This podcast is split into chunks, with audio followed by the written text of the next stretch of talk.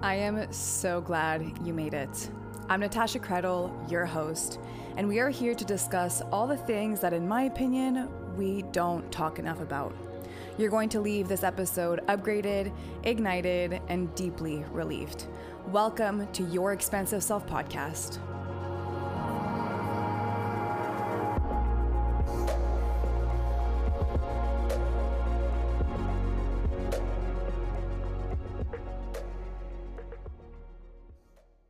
Hello, beautiful community. I cannot believe it's been three months since I've posted my last podcast on this platform, anyways. We have a really special episode today. And if you don't know already, my partner and I started our own podcast together called Jedi Fam. And we've been posting weekly podcasts on there. And that's basically where I've been hanging out. And if you've been following my journey, whether on Instagram or on this uh, podcast platform, you know that I got pregnant at the beginning of the year. And so right now I am currently 36 weeks pregnant. So we are coming real close to welcoming in our first daughter. And there is so many things to talk about when it comes to pregnancy and my experience, a lot of controversial conversations a lot of things that I've been seeing differently. There's, yeah, there's a lot to talk about here. And pregnancy has been one of the most liberating things I've ever experienced. And I really didn't expect that. I didn't expect that at all. So, this podcast episode is actually a, a podcast on Jedi Fam. I believe it's episode six. And Nick, my partner, has been asking me questions on the pod around pregnancy, around symptoms, around my experience basically. And we're we're really diving deep into the raw truth of what has happened. What what what did it feel like for me? What did it feel like for him? What was my experience on a physical level, emotional level, and just to keep in mind that every single pregnancy is different, every human is different, every woman's different.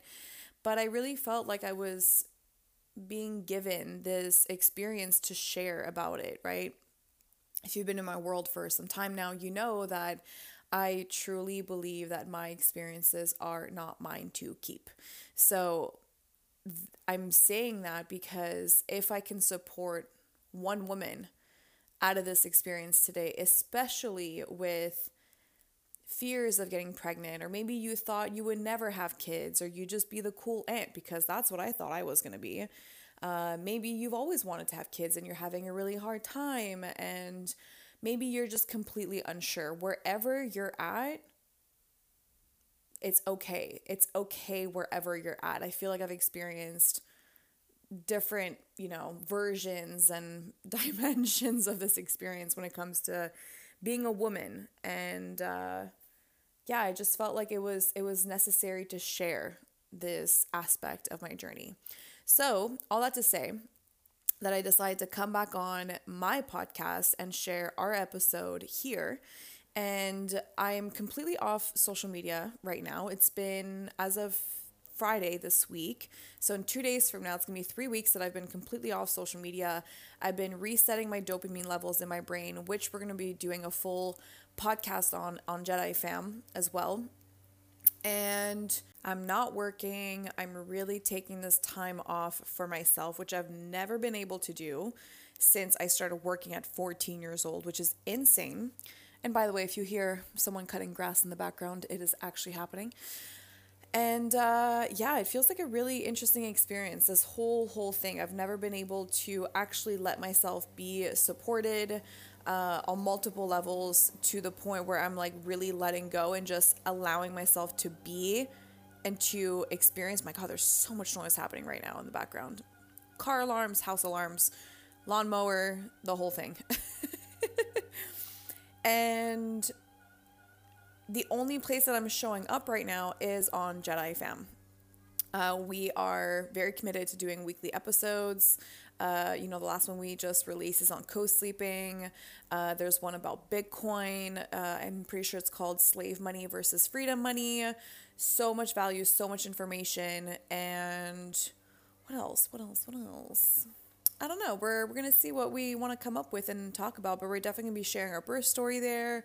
Uh, we're just like I don't know. I'm excited for this whole new podcast, this no this whole new way of being and who I get to become as this new woman that I'm stepping into because realistically after this birth I will not be the same.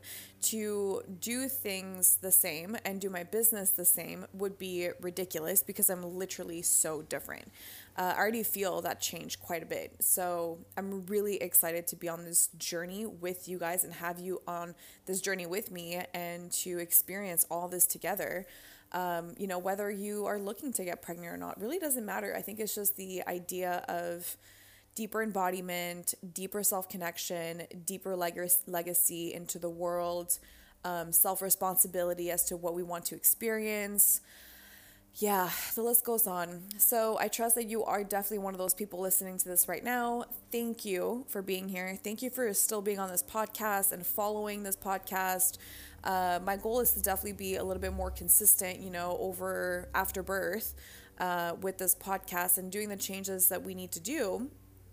But yeah, I'm aware that I have not been consistent. It's just been like a little bit all over the place between like traveling and being nomadic for three months and then finding out we're pregnant and then coming back and then moving houses and then getting a dog and, then, and work stuff. And like it's just been nonstop, no excuse. But I feel like, you know, I was only able to delegate certain amounts of energy in certain places and I just owned that. So right now I got some some space before a baby girl comes. So all right. Well, enjoy the podcast episode today. If you liked it, if you got anything from it, if you have questions about it, feel free to email me. You can find the email in the show notes.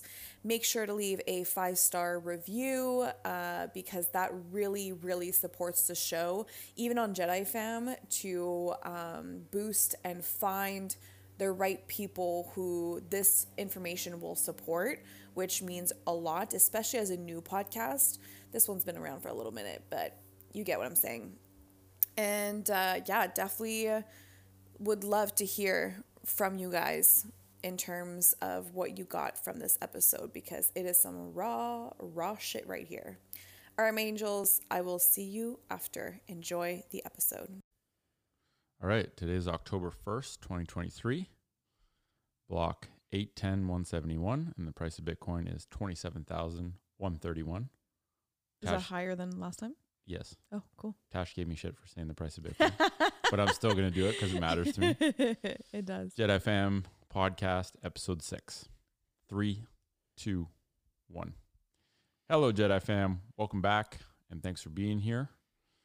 This is being recorded on Sacred Sunday, which is our weekly ritual of taking a day to connect with each other, to play, to record podcasts. And I think in general, the intention is to spend less time on technology, more mm-hmm. time in real base reality, uh, and not to do any work. I think that's the big yeah. one. Is like no work. No work. Even if our work is fun, sometimes. Yeah. yeah. It should be play. It's a yeah. play day. Yeah. Um, so Tash has been pregnant for just shy of 34 weeks, and today we're going to switch it up a bit and I'm going to be mostly asking her questions about her experience of pregnancy so far. So it should be a juicy one. so, you know, we plan to use this podcast as a way to kind of chronicle our experience as new parents and as ongoing partners, mm-hmm. uh, and to sort of share the way that we're doing things and why we're doing them that way. That's the important part. Is not to say this is the best way or anyone should do it this way it's more just to share new ways that we're discovering in our lives um, to go about the experience of life and partnership and parenting. Mm-hmm. And uh, we found out Willow was coming on March 8th, 2023. So, you know, we talked about whether we're parents when we find out there's a baby coming or when the baby comes into the world. And we decided that when you find out you have a baby coming, you're a parent because yeah. I think, you know, even just watching you be pregnant, you're doing a lot of things to care for yourself because there's more than just you relying on that. So yeah. So we've officially been parents for seven months. Whoop whoop. Um, and I've witnessed Tash on this journey, and I think there's a lot of juicy stuff to share about um, how we're doing things differently and the lessons we're learning together. Mm-hmm. So that's what today's about. Uh, before diving in, two quick announcements. Number one, you can actually get paid Bitcoin to listen to this podcast if you use Fountain app. So check it out. Fountain also allows you to boost or stream sats to the podcast if you enjoy these conversations. So that was thing number one. Thing number two, uh, Jedi Fam is sponsored by Sole Freedom. So most shoes today mess up your feet. Sole Freedom sells natural footwear and tools to help you restore pain-free, healthy, strong feet. And so if you go to Sole Freedom, S-O-L-E, freedom.ca and use the code JediFam, you get 7% off. And we receive 5% uh, of what you spend, which supports the podcast and supports our family. So, are you ready? I'm ready. All right. Question number one. And for this first one, I want to kind of zoom out and go with more general stuff before we get more specific to kind of warm up. Mm-hmm. So, first question is What was your perception of pregnancy before you got pregnant? It's like part one. You can answer, you can go as go wherever you want with this, and I'll put I'll put guardrails down if Yeah. we're if we're veering too far off the path. Yeah. So that's part one. And then part two, what have been the biggest differences between your perception pre pregnancy and your experience to date of being pregnant? So, what was your perception before you got pregnant of what Yeah. pregnancy was? Mm-hmm. Uh, and what have been the biggest differences between experiencing pregnancy and what you formerly thought pregnancy was going to be? I'm going to cover part one and then ask me again part two. Okay. When I'm complete with part one, because I want to remember clearly. So, wow, where do I even start? Okay. I thought pregnancy was the ultimate, like, self sacrificial experience, which I guess technically is not far off. Like, you are becoming a host for the growth of this That's a weird way of putting it. but it's true like as in like yeah but i felt it I, I assumed it was very one-sided meaning like i'm sacrificing my body to grow this baby but i guess leading into part two what i realized was that like it's actually it's a benefit to both it's like it's not just for her like willow it's and it's not just for me obviously it's a it's a symbiotic co-creation um so anyways let me just stick to the And before that, you thought, just to yeah clarify, you thought beforehand that it's like, all right, well, I'm writing off nine months of my life Oh, yeah. for the purpose I'm of fucked. building a human. like I'm fucked. I can't work. Gotcha. Uh, I'm losing my body. I'm losing who I am. It was all everything was a loss, basically everything. And it's not like I never really thought about pregnancy that much. Like I just I I had I was curious about conscious conception, uh, conscious quote unquote air quotes, uh, what is pregnant conscious conception? uh like you're not like choosing like knowing with you and your partner from like podcasts I've listened to or whatever where with your partner you're deciding okay we're finally ready to welcome a little soul into our lives and your experiences of conceiving are very intentional and you are like creating a little ceremony and like you're talking to the soul of the baby and you're checking with your body and the body of your partner and you're literally choosing to conceive from a place of like basically calling forward the soul of the baby. I wouldn't say that was our experience completely, No, but it, it also but it also wasn't the like we were probably halfway there. We were I think we were like We had talked about it consciously conceiving energetically for months because we had spoken about Willow, we had spoken about what that would look like, what she would look like, what we would look like. Like it was nothing new. It was like we when we found out that I was pregnant, it was like, oh my god, it's her. it wasn't like I'm not. There was a few times I was annoyed when people were like, you know, projecting their assumptions on me, like with twins or it being a boy. The whole time I was like, I remember March eighth was, which is Women's International Day. I was like, it's fucking Willow. like, I'm three weeks pregnant at this point, and I'm like, it's fucking, it's her. I know it's her. And uh, so, yeah, we didn't like consciously conceive physically, but we did have that experience energetically. I really believe that. Um, so, yeah, I think uh, my idea was, Also, maybe just the, for context. Yeah. Uh, a month before we found out, Yeah, that was really interesting too. we, well, you can tell it. Yeah, I I was a couple days late on my period in January, and that never happens because my I'm really regular and I know my cycle really well, and I think actually that's that's a huge part of um, conceiving and so easily, and everyone has their own issues, but I've spent years detoxing my body and honestly prepping my body for this experience. Like everything that I've done in the last decade now makes sense for the experience I've had in the pregnancy that I've had.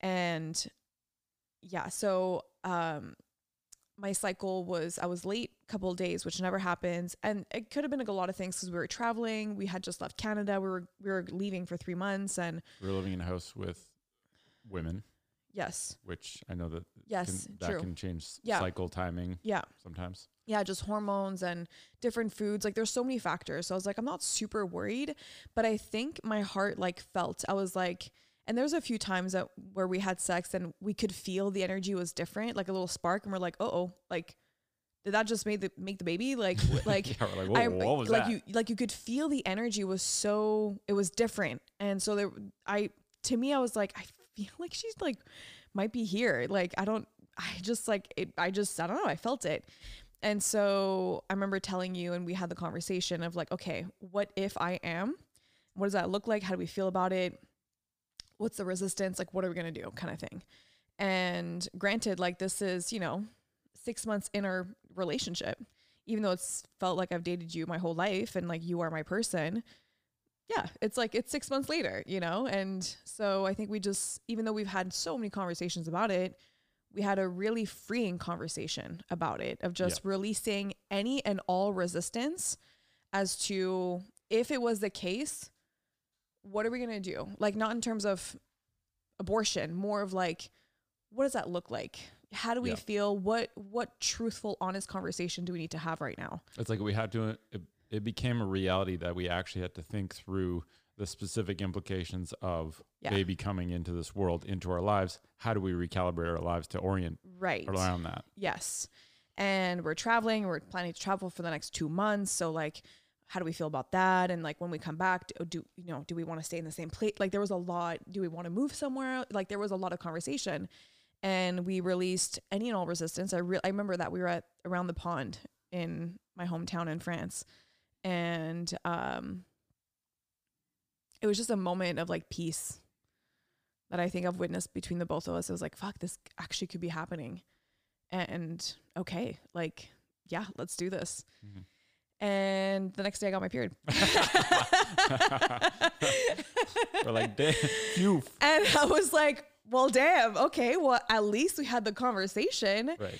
and the next month we got pregnant Yeah, and I feel like that was like the that was a the- little test run. yes i we, feel we like were te- being tested for I, sure. it- yeah yeah it was definitely god and willow just being like are they cool if she comes through now Yep. like Are they ready? are they ready? Like it's one thing to say, and again, like you're never, and that's the other thing that I've realized at the beginning, beginning of my pregnancy, because I had, we had a lot of really hard conversations when we found out, right? Like beyond, like now that it was actually a thing, I was think, I was like, I was scared.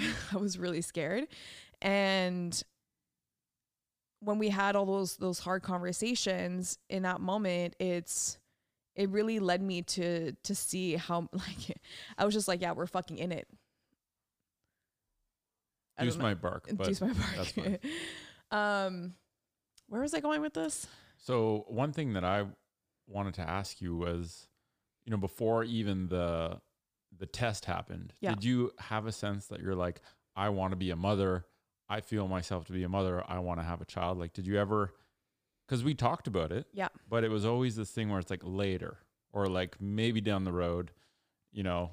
And we got we got yeah. war- we warmed up to it as we spent more time together, but Yeah. it was never like I never really heard you say I want to have a baby. I really want to be a mom. Like that that I desire. never had a desire. yeah, interesting. I never had a desire. Um, it was I witnessed a lot of my girlfriends like, yeah, just have like having that mom desire, and I never experienced that. I actually thought something was wrong with me. I was like, and I and I remember even before meeting you, I was like, I had made peace with like just not having kids and like being the cool aunt and being just like that person that so like humble. yeah The cool aunt. yeah right what I, well just like the fun aunt who's like the single one like the shit you see in movies kind of thing Right. and like i just like released any and all resistance to it i was just like okay like if this is if this is my path and that's going to serve me most in this lifetime why am i going to fight it? Like that doesn't make any sense to me.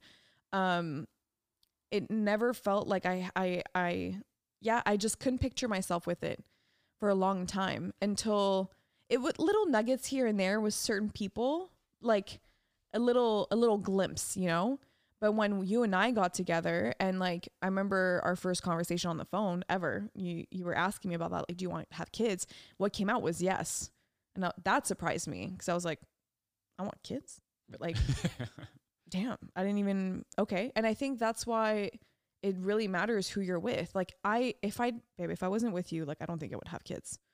And it's not for you it's because i'm so excited to experience this with you. And like to have you be the father of my kids is like a full fuck yes like you're gonna be and you are such an amazing dad already Thanks. it's true Thanks for taking care of Willow. it's you welcome Yeah, it's not. It's not like i know i know we're going pump off each other's tires the whole time. sorry, sorry, folks. why what do you mean sorry i think it's I'm not saying we shouldn't. I'm just saying mm. We have a lot. I have so many fucking Yeah, it's true, for true. Okay, so like, going back to your we're here all Sunday, we need to right get to it. Okay, so original question, going back to that. Okay, I thought it was everything was gonna be lost. This is pre-pregnancy, like, uh, or let me let me actually just say the moment I found out I was pregnant, all my shit came up. So that's what I really saw when my beliefs, my true unconscious limiting beliefs around pregnancy came up, which was self-sacrificing. My life is over. My body is over. My career is over. My um partying, fun, playful, wild self is over. She's dead. She's gone. That's it. It's game over. Like everything is over, basically. Uh, our sex life is over.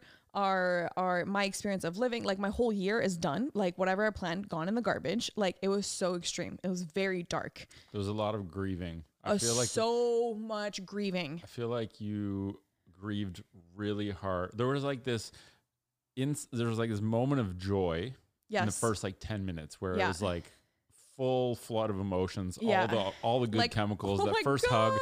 it was like Yeah. crazy. It just kind of washed over us, and then the next few days was like, oh shit, Oh fuck. this is real. Yeah. And I think the biggest thing I saw you grieve was uh, perceived loss, full loss of your freedom Yes. and and sovereignty. That's exact. That's that's what I'm saying. It was like it's everything was a loss. Like there was no gain in my mind from this at all. Like I was just like, oh, I thought this would be cool, but like now that I'm in it, yeah, I'm fucked. Fuck, that was intense. I That remember. really I literally remember like a couple moments in the in the kitchen there, and I we in know. Cassis, where I was like, "Are In we? France, does yeah. she actually want to do it? Like she's saying she does. Does she I know, actually? but I like, remember what- even telling you that. I remember sitting you down and like being so scared of having the conversation with you. But I was literally, I remember exactly where I was sitting, and I told you, I said, I'm so scared. I'm unconsciously doing this to please you. Hmm. And that was Yeah, I rem- that Oh one hit my me hard. God. And even saying that was, it showed me how I really felt about it because to me, looking back, the way that I see it is that, and a big pattern, and yeah, okay. Whew. So, a big pattern in my life has always been like, what does my soul, heart yearn for? And then the limitations, which I guess a lot of people can relate to, the limitations of my body and my mind will come in and kind of fuck with it. And then they'll like they'll like fight each other. They'll like knock heads. And so my heart and soul knew this was time. And I only realized when we came back to Montreal, so a couple months later. Only realized that when we came back, and I'll explain why later. In that moment, I was having a really hard internal dialogue with myself, with my mind. My mind was telling me like, no. And but my but my soul knew, like my heart knew, like this was it. And yes, I wanted this. So it was just like, yeah, this constant inner battle for like weeks. And it was really hard. It was really, really hard. It was, and it's funny because if I if I, when I did speak to other mothers in the same kind of lifestyle that I live, that now have kids, like they're like, oh, that's really interesting. I kind of went through that process when she was like two, when their kids were like two, three years old. And here I am going through it within a month of like finding out I'm pregnant. And I'm just like grieving my entire reality, um, grieving my maiden archetype, as we call it, you know, the one who has no responsibilities, who lives life for herself, who um, has ultimate freedom. And I remember sharing this with my friend Val, and who has a one year old Mavi. And I asked her, I'm like, because she we had similar uh, stories just in terms of how much we value freedom. And I remember asking her, like, do you feel like you've lost freedom? And she's like, well, obviously priorities change, but whatever I value most in my life prior to Mavi, prior to baby, that's only going to amplify with a baby. Like it's just going to shine a light on everything you already are or are not and what you value and what you don't value. That's it. That's all it's going to do. And I was like, okay, well, if I really truly value freedom, it's never going to leave me. It's never gone anywhere. It's not a loss. It's just going to shapeshift according to what life is going to be. And it's going to feel different. It's going to look different, but it's just going to be amplified in a different way. And the biggest thing too is like, thank fucking God I worked on my relationship with God for months prior, like really restructured what that felt like for me. Because the biggest thing that I kept thinking in the midst of my mental chaos was God would not give me anything I'm not ready for. God wouldn't just play. I've never had a pregnancy scare in my life. I don't think it's a coincidence that like the number one person I meet and then I'm like, so in love with, so love my life. Everything is so beautiful, so expansive, so everything, everything I wanted. And then boom, we get pregnant. Like, not a coincidence. Side note, neither of us are what we would consider religious. No. But God is a big topic, a big sort of guiding light. We're gonna do a whole podcast about God and Yeah, kind of like so sharing too. how we view God, interpret God, all the things related to. Mhm. Um okay, so that was your Preconception. yeah, that was your perception of pregnancy before. Mhm. And what, you know, without obviously you could talk about this for hours, but what have been the biggest differences that are most noticeable between your perception pre pregnancy and your experience to date of being pregnant? So the biggest things where it's like, oh shit, I thought it was this, it was not that. Right. I didn't think it was this, and it is that. What are the biggest differences? And I'll have other questions too that double click on that later on. Um okay, biggest differences. I think whatever narrative is normalized in society as to what pregnancy is or isn't in terms of physical experience, personal opinion, full of shit.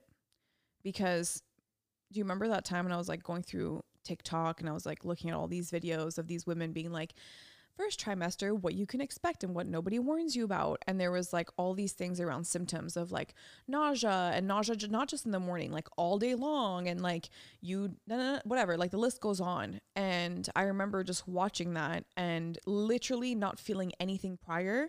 And as I'm watching it, I'm starting to feel symptoms. And I'm like, that's weird. They I, incepted you. Oh yeah, totally. And I was like, thank God, me again having years worth of work on my connection to myself and my body.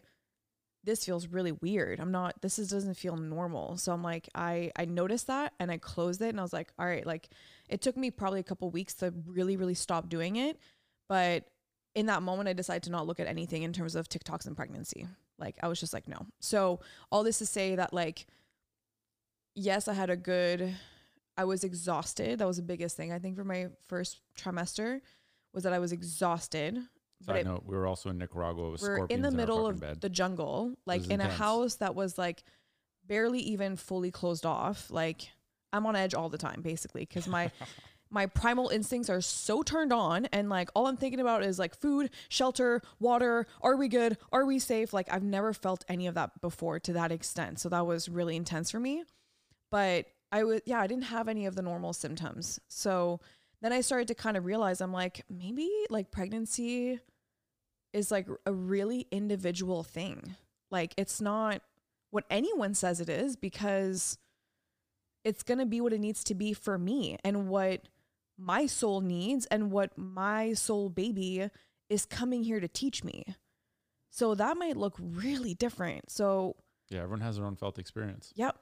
Yep. and it's not supposed to be the same for everyone. And I think what the slippery thing that people can fall into is saying, "Well, mine was like this, therefore yours is going to be." Like this. Oh like yeah, this," I heard so felt much this, of that. So you're wait till you feel this. Oh, the just wait comments. Fucking hated them so much. Everywhere I went when we got when we got back from traveling. So I guess I was just hitting my second trimester, and people when we were like telling people we were pregnant, I was like, "Oh, just wait till this and just wait till that," and I was just like, "Ah, this is so fucking annoying." I was so annoyed. Um, but in my process of annoyance, it actually helped me to just see what was there for me, and then I it moved. Anyways, going back on the question, so I can like stick to one thing. Um, Just one, the biggest one. The biggest difference from what I thought it was to what it was. If you, it the like, biggest as one, as I would want. say, I thought I was going to lose myself entirely. And what ended up happening throughout my pregnancy is that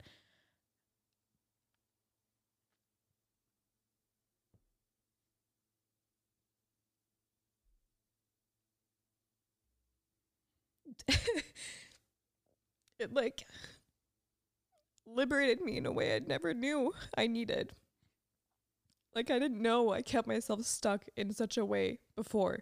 Like I didn't know that I wasn't actually free. I didn't know I was actually not who I wanted to be. I like I didn't know any of that and I don't think I would have ever seen that and felt that if I didn't get pregnant because I saw all the ways I kept myself stuck. I saw all the ways I kept myself small. I saw all the ways and I felt all the ways. It wasn't even like just seeing. And I think that's the gift of pregnancy is like it's such a felt embodied experience. You can't run away from any of it. I didn't have that answer on my agenda. that was a good one. Willow just like liberated the shit out of me. So interesting that that's the last thing you said because my next question was you know you've been saying this a lot pregnancy has liberated me Yeah. but what exactly does that mean and explain it to me like i'm 12 what is what is what is being liberated mean to you and how how has pregnancy based on your understanding of it right now how has pregnant pregnancy actually been the catalyst to liberate you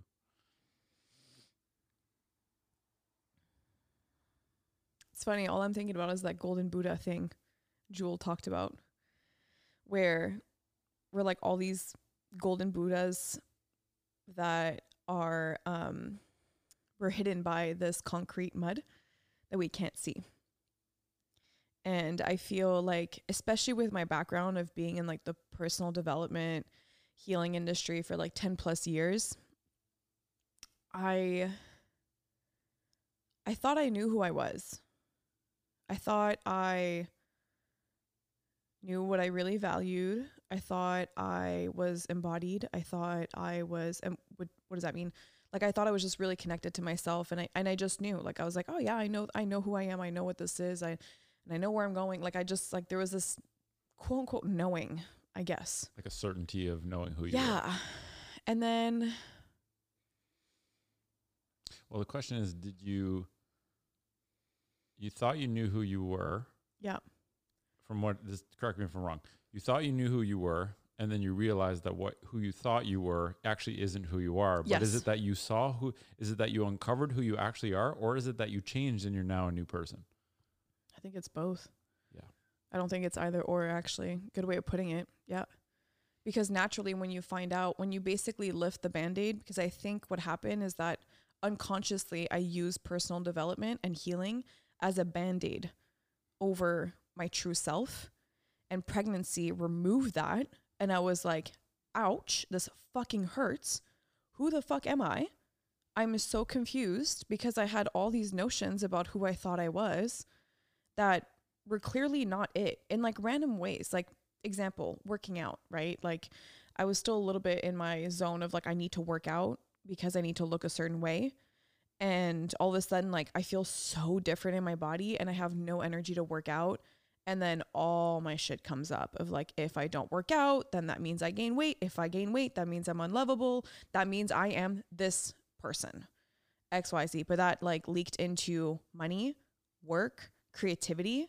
Because do you remember first trimester, I had no motivation, no creativity for anything. I was like, what's the point of living? Like, I don't like what, why am I here? on like, a couch yeah. after having taken a cold shower, Yeah. naked, starting to sweat again, scorpion running around. Yeah. What is life? like what am i doing here what is even the point i literally have no motivation for anything like i what is the fucking point? point and you know my relationship with food changed my relationship because we couldn't get all the food we wanted in nicaragua in the jungle like that's some gnarly like thing to happen that you find out you're pregnant and then you're in buttfuck nowhere jungle mode where like you can't really I have a past of wanting to really control and being very strict with what I eat, especially if I'm going to grow a human. I'm like, I need to eat, a, I need to eat this, the cleanest of this, the cleanest of that, all this shit. And all of a sudden, I don't feel like cooking. Like I literally, like I'd rather shoot myself than cook right now. Like I'm not cooking. I'm not doing this. I'm not doing that. And uh, you were really good with that because that could have been harder but it was easier because you were just like, it's okay. Let, let us just go to this little shack up the road. What was it called again? Where we had tacos? Well, we only discovered that place at the very end. Yeah, that's true. We basically cooked, bought a shit ton of meat. Yeah, we cooked meat, which then I steak, couldn't. And then I you're like, couldn't I don't want steak anymore. I, was can't like, well, even eat fuck, that's the only thing we got. but um, I like the point that you said about not being able to to hide too, because like literally, oh my god, ev- you get bigger literally when you're pregnant. Like you're physically bigger, So energetically bigger. emotionally bigger. Yep. Everything is bigger. Everything is bigger. And so if you're used to hiding or shrinking yourself, yeah, then I now didn't even realize I was. now you're smacked by the world to be like, hey, we see you and you can't hide anymore. I thought I was acting big. Like that's what's so mind fucking is that like I thought my work was big. I thought I was loud. I thought I was like I just thought I was big. I already thought I was that. And then pregnancy was like, haha, no. Like you're actually shrinking. And that's what scared me the most cuz I'm like, what? Like what do you mean? And yeah, I think it's it's I was talking about this on my group. Remember I did a little reel about this um as I got bigger, I got so uncomfortable.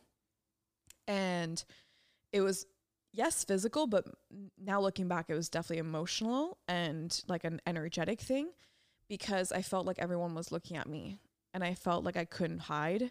And sure enough, the bigger I got physically, the more I had to have like, I had a responsibility of things that made me feel really uncomfortable, which had to do with like boundaries and saying no and asking for help and and really making the most out of my time because your energy is finite like during pregnancy like one morning you could be fucking flying and then the afternoon it's like i need two naps and i'm not available for conversations right now.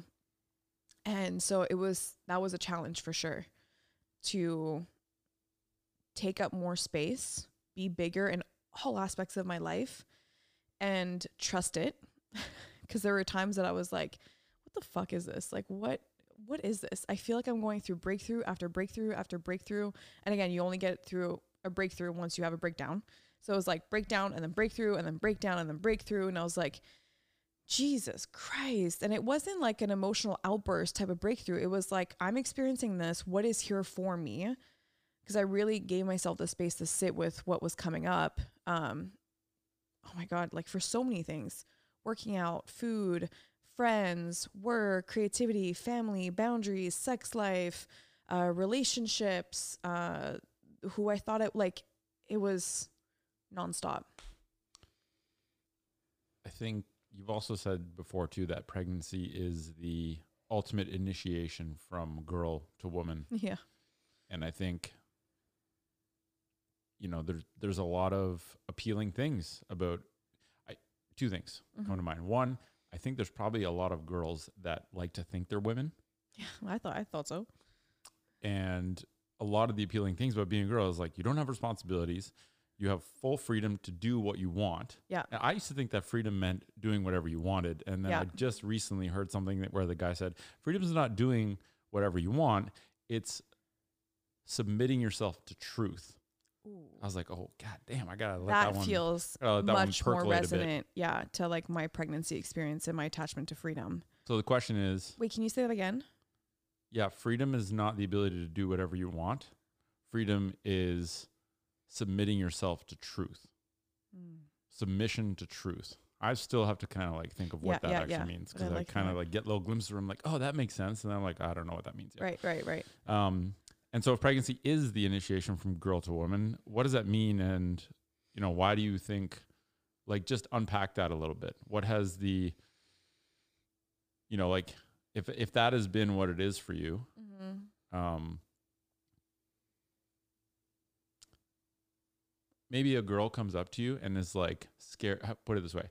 A younger girl comes up to you and expresses a fear. She she senses that she wants to have kids, but she's scared of becoming pregnant. I've actually heard this many times. what would y- and she's like i don't i'm kind of torn i don't know what to do you know what would you tell her Mm-hmm. in the you know mind you willow hasn't come into the world yet Right. um but based on your experience so far what would you tell her I think pregnancy is the ultimate initiation between um, being a girl to being a woman.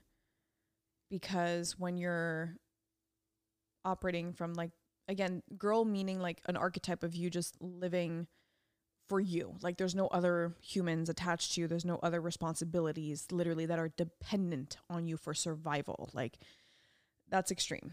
Um, but that's what it is. And when you're in that little girl energy, I think a certain point in time. Hold on, what was your question, like specifically? Because I don't want to go off into a billion so if you agree that pregnancy is the ultimate initiation from How? girl to woman what does that mean and right? Um you know what would you tell a girl That who's girl. thinking of Well, to me, pregnant. anytime there's a fear, it's really annoying. But anytime there's a fear, there's actually an opportunity for you to grow because you're still keeping yourself stuck somewhere. So I was scared of having kids, 100%. I was scared of being pregnant and I was scared of having kids. And now I'm like, that makes sense because on the other side of that fear was my liberation that I didn't know existed, but I could feel because I was scared. And I was like, I don't know what this looks like because ultimately it's the complete initiation to surrender and to allowing yourself to be part of something bigger than just yourself. And when you're just operating from like little girl energy, yeah, the world revolves around you. 100%. Like you're a manifesting queen, like you know, you're you're that person who's just able to do what she wants when she wants how she wants. Like it's ultimately the world revolves around you. And then becoming pregnant, it's like throughout the weeks and months. I mean, again, speaking of God, it's like God made this so perfectly to like, you know, we're pregnant for 9 months. That's a nice chunk to like prepare for what's to come, it's a right? marathon it's a marathon. I've been pregnant basically all year, you know? And and over these months and weeks and days, I've been able to see how yes, caring for myself is so important. And at the same time, like am I really ready and willing to let my world now be revolving around a little human? And I think the initiation of becoming a woman is to be part of something greater than herself and not just mean it consciously. Because this is the this is the thing though that was really confusing for me, slash again liberating, was that I thought I felt all these things like I am part of something bigger than myself because of my work, because of who I am in the world. But I thought that consciously. And then pregnancy basically turned on my entire subconscious 24 7. So, whatever was lingering in the background, whatever was truth that was like beneath the surface was up at the surface in my face. And I was realizing how my heart and my soul were actually fucking bored. Like, I was like, I do you remember this conversation actually where I was like, you know, I thought about if what would happen if I actually wasn't pregnant or we decided not to do this? Like, what else would I be doing with my life? And I was like, oh, yeah, the same shit. The working out, the creation, the content, the this, the that, the programs. Like, I think my soul was bored. Like, I was bored because my world was my world, my, my world only. And I think this is like the ultimate thing to like realize like, hey, I'm actually here to create something bigger, literally a fucking baby and a human, and share that with my partner and be part of a new generation that requires more responsibility that requires a lot of self-honesty and accountability like there's a lot of things in this now that i ha- that have nothing to do specifically with me and my little world it's like my world is expanding and now i have to really see what i'm resisting into taking more responsibility for who i am in the world beyond just this little idea of what I have of myself. It's like going to this notion of like you're nothing and everything all at once. But again, not just knowing that consciously, it's like really fucking knowing that, like deep in your bones, in your chest. And women and our gifts to the world, it is through our love, it is through our nurturing aspects and I don't think we can fully understand the depths and the gifts of that until we become mothers. And I told myself that I was going to be one that would experience that through my work and my business because it's still creation and I can still do that. And it's going to be the same thing. It's just used in a different way. Nah, it is not the same at all. Like I said, I thought I was embodied, I thought I was in my body pre pregnancy. Pregnancy made me so in the present, so in my body, so in my heart that whatever gunk was there, it had to come it's like it had no more it couldn't hide anymore. It couldn't it couldn't be a part of this experience anymore. That's so interesting because now, you know, I, I heard that definition of freedom, submission to truth, like probably a week ago, but it actually has way more meaning now Yeah. after the past 10 minutes. Because really what you're saying is pregnancy exposes your subconscious, which is truth. Yeah. And at each moment that it confronts you, you have two choices. You can either fight it, Yeah. which is, um, you know, option one, fight it. Option two, submit to it and Yep. learn from it. Yep. And it's almost like, you know, little the, the little girl energy, and these are archetypes. They're Yes, just like yes. um, the little girl energy is freedom is being able to do whatever I want. Being pregnant is taking my freedom away. Yeah. Whereas being a woman is like actually the ultimate way to expose my subconscious and deal with all the gunk that I've never dealt with is to get pregnant and submit to that truth. Yeah. So it's like that's very interesting. And even like that piece of like either I fight it or submit to it, I noticed that times that I, I not to say that I submitted every time because I didn't. There be I'm very stubborn. I'm like there are moments where I was definitely fighting it, not consciously, but I was fighting what was coming up for me. And in those moments of fighting what was coming up for me, my whole system would shut down. I like I'm crashed, like I'm disassociated. I am in bed, like I'm Fawn mode. fawn and uh and now in that shutting down it was so easy to blame pregnancy i was like i guess this is what happens Mm. and it's like no actually because the moment i dealt with it and i submitted to it and i did the work to work through whatever was coming up for me boost of energy boost of creativity boost of everything like reconnection connection to self life ev- everything and i was like what the fuck this is really weird. Like this is drastically different. So that was fascinating to me. So you didn't get any morning sickness. Nope. What do you think that is? Like why didn't you get it? It's not, you know, it's like before I was like, oh, she's gonna be nauseous. It's gonna be Mm-hmm. Yeah. gnarly. There was one week I was nauseous, but we were both like we both went to the bathroom a lot. We were in the jungle. I'm pretty sure we had a parasite. Yeah. Um But in general. but like, in you didn't- general, no, I didn't It I didn't get any of that. So What do I think that is? that's interesting. So my acupuncturist, which I fucking love, and she's been the main person I consistently saw my entire pregnancy as anything anything external help. That's what I got was How frequently did you go see her? Every two weeks? every 2 weeks. Sometimes if my symptoms were a little bit more intense, which technically weren't really intense, but if I had a headache and I was like that's weird, why do I have a headache like for 2 days? It is a thing during se- second trimester, but there's something you can do about it. So I would go see her probably like there was a few times I went like three weeks in a row kind of thing. But apart from that, yeah. And then many times, honestly, she was like, just come once a month. Like you don't need and I was like, no, no, no. I I want to keep coming. It just I could feel how beneficial it was for my system. And so I was asking her, I'm like, I started seeing her uh, when I was 12 weeks pregnant. And she was like, so morning sickness, nausea, blah, blah, blah. and I was like, nope, nope, nope, nope, nope. And she's like, wow, super healthy. And I asked her, I'm like, what is the nausea thing? Like, what is the morning sickness thing? And she explained to me that basically, like, your hormones double every 48 hours. So it's a lot for your liver to take. And you get nauseous because your pancreas is unable to prov- to create all that bile to digest all that food and to support the liver. It's basically way too much for the liver. Um, Wait, now, I, thought, I don't. Is the pancreas creates bile? gallbladder, sorry. Gallbladder. Yeah. So liver and gallbladder, which are in traditional Chinese medicine, it's one system. Gotcha.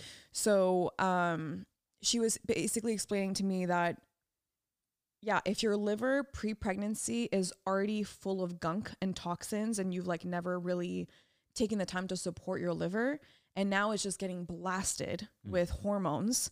It's like too much. It's way too much. And so your body just has like no ability to digest um yeah, your food. And again, looking back, like I've done so many li- liver detoxes and parasite cleanses and colonics and juicing and fasting and like really supporting my liver as much as I could. Um, yeah. And so that's one thing. She also said it could be a deficiency in magnesium, which in our world today, everyone is deficient in minerals. Everyone, because our soil is so dead. Um and we don't take and yeah a lot of people take magnesium supplements but magnesium actually gets absorbed best through the skin. So that's why i take my magnesium baths and i have my sprays. Like that's the fastest way for my body to absorb magnesium is actually through my feet funny enough so that's why i put spray on my on my feet every every night um Which is weird because the the feet on the skin on the sole of your feet is I like know. insanely thick. i know So it's that to me doesn't make sense. i know Regardless, regardless i if mean you think it works, it works. exactly it worked I think it worked, but I actually I didn't even have that mag- my magnesium first trimester with me because we were in buttfuck nowhere. Um, so yeah, there's a lot of components. Um, you know, I can I've shared that with a couple of women, and they were like, "Oh, but my liver's super healthy," and I'm like, "Yeah, maybe." Like, I think it also Mm. matters on like Maybe. maybe maybe not i don't know i have no idea like i also like think that the pregnancy you have is very connected to the experience your mother had with you like that was that felt really strong to me um my mom had a great pregnancy with me in terms of physical symptoms she wasn't sick either she didn't have anything first trimester i think it's like whatever we think is going to happen whatever we normalize. It's going to happen. I think we placebo and nocebo ourselves. and again like more than we think. psychosomatic physiological um, results of what we believe is going to happen to us uh, even just me leaning into my third trimester um, i was kind of being warned that i was going to get really tired and it was kind of go it's going to go it's going to go back to what it was in first trimester and i was like yo fuck no like we're not doing this again like i'm not falling for this crap and you were like well that was their experience like what if that's the complete opposite for you and sure enough so i'm 34 weeks as of 28 weeks and i started hitting my third trimester like i actually feel like this is my best trimester and i've shared that with other moms and they're like what like that's crazy like wow you're so lucky and i'm like maybe maybe not Yeah, so it's like beware of stories. And even if 100 people experience pregnancy a certain way, it doesn't Yeah. mean you're going to experience it that way. Yeah. But if you think you are, you probably will. Yep. So it's like you really got to listen to what other people say oh yeah and really control how much of it actually gets internalized and accepted as your All truth. Trust yourself first and just live in your Yeah. experience. I'm saying this as a man who will never get pregnant. So maybe I'm, you know, talking shit Yeah. here, but but from observing you, I think that's what I've learned is like when you just decided not to accept that what someone said was going to be your experience, when you decided like that might not be mine, yeah you had a totally different experience than probably what you even conceived was going to happen. Yeah. More concrete question. mm-hmm. We've chosen to have, uh, I guess, quote unquote, wild pregnancy and a Yeah. home birth. Mm-hmm. So, you know, with the caveat that we are not judging anyone for the choices they make and how they choose to have their pregnancy or to have their birth, yeah but what is a wild pregnancy and a home birth? And, um, you know, in your words, why do we choose that as the path we wanted to go down? Mm-hmm. So, from my understanding, as I was listening to podcasts from Free Birth Society, um, a wild pregnancy is one where there's like no external authority to dictate anything about your pregnancy. So there's no scans. Like you can have midwives, but they're not really doing anything, right? Apart from like kind of checking if like the baby's alive and there's a heartbeat kind of thing. um, even then, I've heard a lot of stories of women having full on wild pregnancies from like the beginning to the end. There's no external, um, yeah, authority at all dictating anything. There's no scans, there's no blood tests, there's no nothing. It's like full on trust of you, your body, and the baby. Period. There's nothing else. And so I I I would consider that we had a and are having a technically a wild pregnancy because we only had one scan. We had an anatomy scan, which was It was heavily recommended weeks. by our midwife just Yeah. to check for. because I was very clear with her. I was like, I don't want any of this shit. Like, it's to me, my experience from what I've heard from the information I took on from reliable resources, having scans and having scans frequently was highly disturbing for the baby. It basically felt like a train had just passed by and you're putting the baby on the railway post train obviously and and that vibration and that sound and that overwhelm is what they're getting through um, in the womb which to me i was like fuck no like i'm not i'm not doing this So Um, basically, we adopted the principle of minimal intervention. yes exactly Not that's no intervention and not just like minimal not as fighting minimal reality. as possible yeah, Yeah, minimal even intervention. when we wanted to find out her gender which tech- i already knew like i was like i know it's willow i, know, I can feel her little soul You knew it at ninety nine percent. You i did You weren't like. Part of me was like eh, Sometimes you would still get triggered when people were like, "Oh, it could be a boy, it could be twins. I was like, no, yeah, because I fucking knew. Like, but I, you're right. Like, I did Well, have moments for sure, but I, in, again, in my heart and my soul, I was like, I know it's Willow. Like, I just, I could feel her, and So we did a blood test for we that. did a blood test. I got this like on, Am- on Amazon. This was so legit. I got on Amazon. It was like next day shipping. They sent it in. You weren't here. I like poked my finger. I like squeezed as much blood as I could for like solid 15 minutes in that little jar. I sent it back, which was already paid for through the whole thing, and I got my results the next day. It was really well phone. done too because It it, was was, so literally an email, and on the title of the email it said, "Do not open this until you're ready to actually see it because it's gonna smack you in the face." yeah, it's like it. it's like the picture was like right there. Yeah. So um, I do have the gender reveal video on my Instagram if you want to go look at it. But So, so Yeah. wild pregnancy, and then home. How would you describe a home birth? Um, so difference between free birth and home birth is that f- home birth is you have it at home, you have your birthing experience at home, um, and you still have a midwife and a doula if you wish to, kind of thing. Uh, most of the time, you will have a midwife at your house with you, and which I believe is what's going to happen.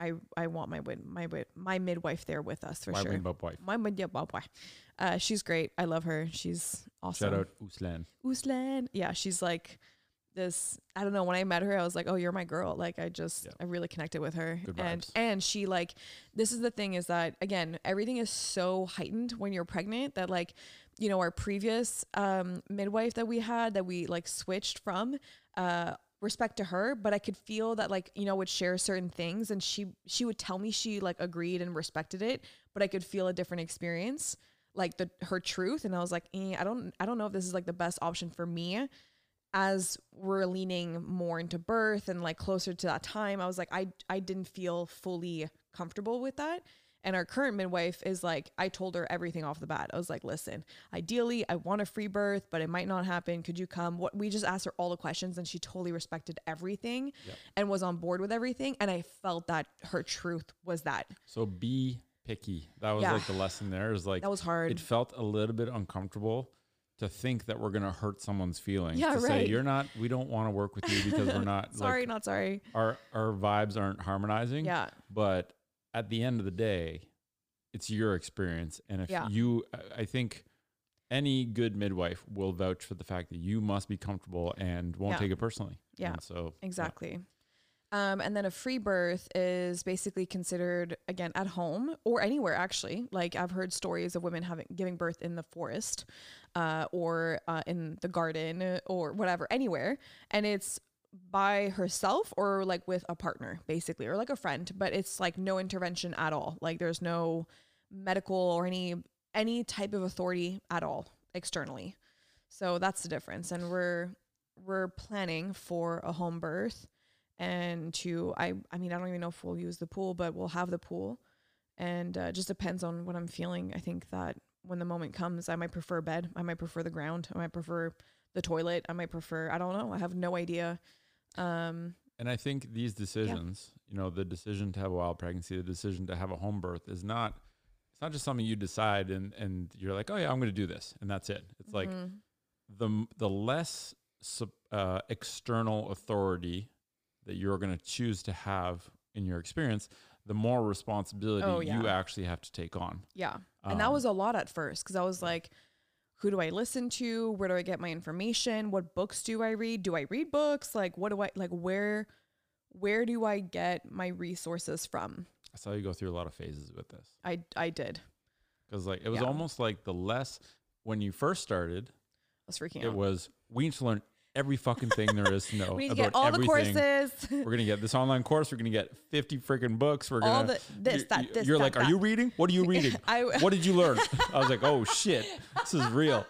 Um, and you know, I actually was down for it. Like I Yeah. enjoyed the idea of learning, and I was like, all right, we're gonna do this. We're gonna take on a lot more responsibility than the average person, Yeah. and you know, I was cool with that. But what I saw with you was like you went through this phase of like manically thinking we have to learn everything about everything. yeah. And then it was almost like the less you trusted your body, the more compulsive you were to learn all the things. Yeah. The less safe I felt in myself, the more I had to seek safety outside of myself. Yeah. And then Yeah. the more you started to trust yourself and trust that your body knew what to do, Yeah. not negating the fact that we still were learning things, but it wasn't Oh, like yeah. I need to learn these things. It's like I kind of feel like curiously learning about these things. Yeah. It was like a really big shift in the energy and and that was that rubbed off on me too. Where Yeah. it's like I wasn't like, okay, shit, I gotta read every day, I gotta Yeah. read this, that. It was like I kinda wanna learn about this. And oh, here's a little blind spot that I think I could up my knowledge on. Yeah. on. And the intention's so different, right? Because Yeah. like the first one, it's like it's stress and fear. And realistically, if we're going to go back to energy, everything works like a boomerang. So if you're going to go into something, doing something, becoming something out of fear and stress, you're just going to get more of that. And that's what I was hearing a lot of in the Free Birth Society podcast was like a lot of those experiences uh, versus you learning about something because you want to and you're excited and you feel confident about it and you are looking for that validation of what you already felt to be true. Oh my God, that energy amplifies. That was deeply felt. And that built our confidence together and individually, I think, to have the experience we want to have in multiple ways and and again like i have no like i've heard of so many stories of women like planning for home births and then like shit happens and they have to go to the hospital like i have no idea what's going to happen Right. but i do at the end of the day trust that it's going to be the best experience for me and i trust myself and i trust my body and i trust willow and i trust what we came here to co-create together her and i and for us to experience that with you.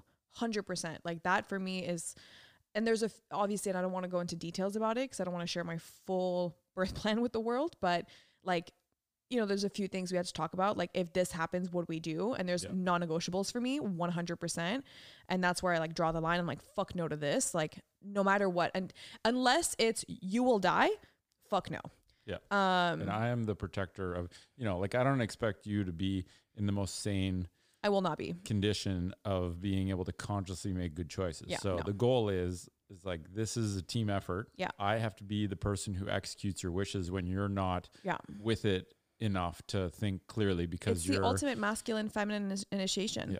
like i'm gonna be in my body in my sounds in my movements in my flow in my in yeah just in the feels in the in the waves in the emotional aspects of that experience and you're gonna be the one holding on the fort Yeah. and you're like in an interdimensional travel to Yeah. go and you know Like I told extract you, Willow's soul from yeah the ether. that's what i heard on a podcast the other day i fucking loved it and I'm at the gate with a spirit being like, I will protect this place. yes, exactly. like what a beautiful image to have for birth. Like, yeah, I don't know where I heard that, but I heard that a couple days ago where it was like when when you're giving birth, like the mother is so like delusional and like out of it, but so in it at the same time. And it's because her consciousness is like going to retrieve the soul of her baby back to earth. And I was like, that is Shit. fucking cool. Like, and if I think about that, even like that for me feels like a really psychedelic trip. And yeah. thank God I've done a lot of psychedelics and medicine work and like there's a lot of times where like you have to let go you have to surrender um you have no choice but to be in the fucking experience for like 12 14 hours like it's not going anywhere like Yeah. and uh Yeah, you must submit yourself to truth. yep yeah exactly There you go. Otherwise, and here's the irony if you do not submit yourself to truth, Mhm. then intervention must override your biology. Yes. That's the, and to anyone listening, I'm, I'm going to go on like a tiny little soapbox around here. go I think the medicalization of a natural experience Mhm. is really sad, right? The Yeah. idea that we, it's like childbirth is something that women and their bodies have been doing since the inception of human beings. and we're here like Forever. like thinking that we like can't do any of it and it's gonna be Right. the hardest thing and maybe it is going to be but again i don't know it like can be, but I think that's be. I think part of the lack of trust that makes it a really hard thing and a really like challenging experience. It comes from the disempowering nature that the world of medicine wants to say, childbirth is dangerous. Yeah childbirth is overwhelming. You have no ability to do this thing. Mhm. Therefore, you must come to us. We are the authorities. We're going to strap you in. And if the baby doesn't want to come, we're going to pull it out. oh it's uh, That the is horror fucked up. the horror story and so i guess like another part of your question that i didn't even answer is like why we're choosing to do what we're doing and it's not even to have minimal intervention but it's also because like especially with everything i know from trauma and healing and nervous system and the way that we are as humans in the world a lot of it starts from the moment we're inside our mother's womb and the way we're birthed. And a lot of birth is like it's very traumatic for the baby. Like you're inside this warm loving nurturing little nest for 9 months with your mom and hopefully deeply loved and wanted and all the things and then you're pulled out super traumatically pulled out yanked out fucking washed off Taken away from your mom. taken away from your mom like uh, you know vaccines here vaccines there uh it's it's very it, it's very traumatic and we've we we see now more than ever the results of what happens when we're and again we've had those. Like i was born in a hospital you know but i and i got my vax and whatever. I i had that experience as a baby. I turned out fine i think. And at the same time it's like okay realistically for the next generation that we want to have that we want to be a part of that we want to create what can we do better? Side note, interesting side note. What comes after Gen Z? oh yeah. Oh we haven't dropped this on the podcast yet eh? Generation Alpha. And we're not even Literally, literally like we were talking about this over dinner. We're like okay so we're the millennials then there's gen z and then it was like wait what's after z? Like z or z whatever. Um and then i looked it up. I'm like what will come after generation z? Like what will I even Willow- said, imagine the alphabet starts over as a joke. as a joke. You were like imagine it's a ha ha ha ha. And then i looked it up and it was like generation alpha. And i was like what the fuck? Like we're mind blown. We're like generation a seriously we're starting over like We'll do a podcast. I think as Jetify evolves, we'll probably have different shows that reflect like a certain topic we're diving into. And I think yeah that's the whole point it's like we're seven months deep into our parenting experience. eight months pregnant seven months deep in parenting Yep. Yeah. Thanks for the correction. sorry i was just saying um, I think as time goes on, the idea of rewriting the parenting template of how life is lived in the new world that we're moving, like old world was super messed up. We're in the transition period. It's messy. New world's going to be awesome because Yeah. of the transition Yeah. period mess we're going through. How does the new world look like in terms of, you know, this is what we're going to explore on Jedi Fam is like, how does parenting look? How does life look? How does school look? How does education look? How does health look? Mhm. all these things is like there's new there's literally the whole whiteboard just got cleaned off Yeah. or burned down whatever way you want to look at Mhm. it Mhm. and there's a blank template to that is open to being created with a new set of better information Yeah. and i think what i was trying to get at with this whole thing is like i worked in hospitals when i was doing my physio rotations yeah a hospital is a place for sick people a pregnant woman is not a sick person yeah so I think that's kind of part of the fuckery where we trick people into thinking pregnancy is a sickness. You must Yeah. get a procedure to avail you of this sickness. yeah When in reality, pregnancy is like the most beautiful creation of life. yeah And the experience of bringing a baby into the world and crossing that portal is not a medical disease that must be Yeah. intervened with. and there's a time and place too for like of course. But I, I- think the default should be The this is something is- a woman's yes. body knows how to do and can do. And Yeah. the, the role is to make sure that the body is in a position to do this Mhm. well for the baby and the mother. So Mhm. I think once you know better, you do better. And us talking about doing birth at home or having a wild pregnancy, this is not us trying to brag about what we're doing or, or to say this is the best way. Because certainly, if you don't want to take on the responsibility, you That's shouldn't o- do this. Yeah, it's and okay that's fine. too. Like we don't judge that. But I think Mhm. it would be amiss to not try and share our perspective and offer a template where it's like you if you want to you can Mhm. and the more the experience you get to soak in maybe the Mhm. more fulfilling and healthy that process is so yeah. you know think about it um we kind of already talked about this but let's just go into it directly you said that pregnancy is an amplifier Mhm. you know emotional spiritual physical all the things how Mhm. what, what do you mean when you say pregnancy is an amplifier I feel like it just turns on the switch for everything that is already there. Whether it's like 5%, now it's 50%. If it's like 10% lingering around, like let's say 5% lingering around is my insecurities around, I don't know, like really, sh- uh, like, let's say I'm a jealous person and like that, that 5% lingers around when I'm not pregnant. When I'm pregnant, it's going to be like 50%. Like it just Gotcha. puts a flashlight on everything that you're unwilling to look at before because it's just 5%. Like it's not a big deal. It's just like lingering in the background. and then pregnancy is just like, you have to look at this. Yeah, a big whoosh, like time and time and time and time again, which like I I can see why it's like really hard for a lot of women. Like I can see it. Like I understand it. Like I really, really fucking do. Um and there have been what I would consider hard periods too for you. massively. It hasn't just been like, No. "Ooh, this is great. No, no, no. sailing." I think I am where I am now in my pregnancy because I went through so many hard moments. Like, and not, and again, not physically. Like, the physical would end up becoming, would become, would manifest if I didn't look at my shit. Basically, what I realized in my experience through this pregnancy. So, and when I started understanding that, I was like, oh, wait, this is not pregnancy. This is like emotional shit I need to deal with. When I started learning that and like going through it and then feeling better, I was like, oh my God, this is all emotional shit that I have to deal with. And so I started catching on like the pattern and then I was able to use my tools better. And then when I started using my tools better and more efficiently, then I was having breakthroughs and, and breakdowns and breakthroughs really efficiently. I wouldn't even say quickly, but efficiently. And I'd be able to see what was there for me and just utilizing pregnancy as a time of opening, of liberation, of healing, and of whatever I needed to see that I didn't know. I felt like I fully surrendered to Willow and I was like, you show me. I don't know. You brought me, like, you came here, you chose this. Like, I trust Teach me. you. Like, teach me. Like, truly, instead of me trying to teach her. And I feel like that's why the parenting already started is that she's fully teaching me how to be the best mom for her. It's not me assuming what a good mom would be. It's like, you need me to be a certain way my entire pregnancy will will show me what I need to see in myself in order to be that for you. Great. I'll listen because either I fight it or I just surrender to it. And again, of course, there's moments of like massive resistance of like fuck no, I'm the adult, I know better. No.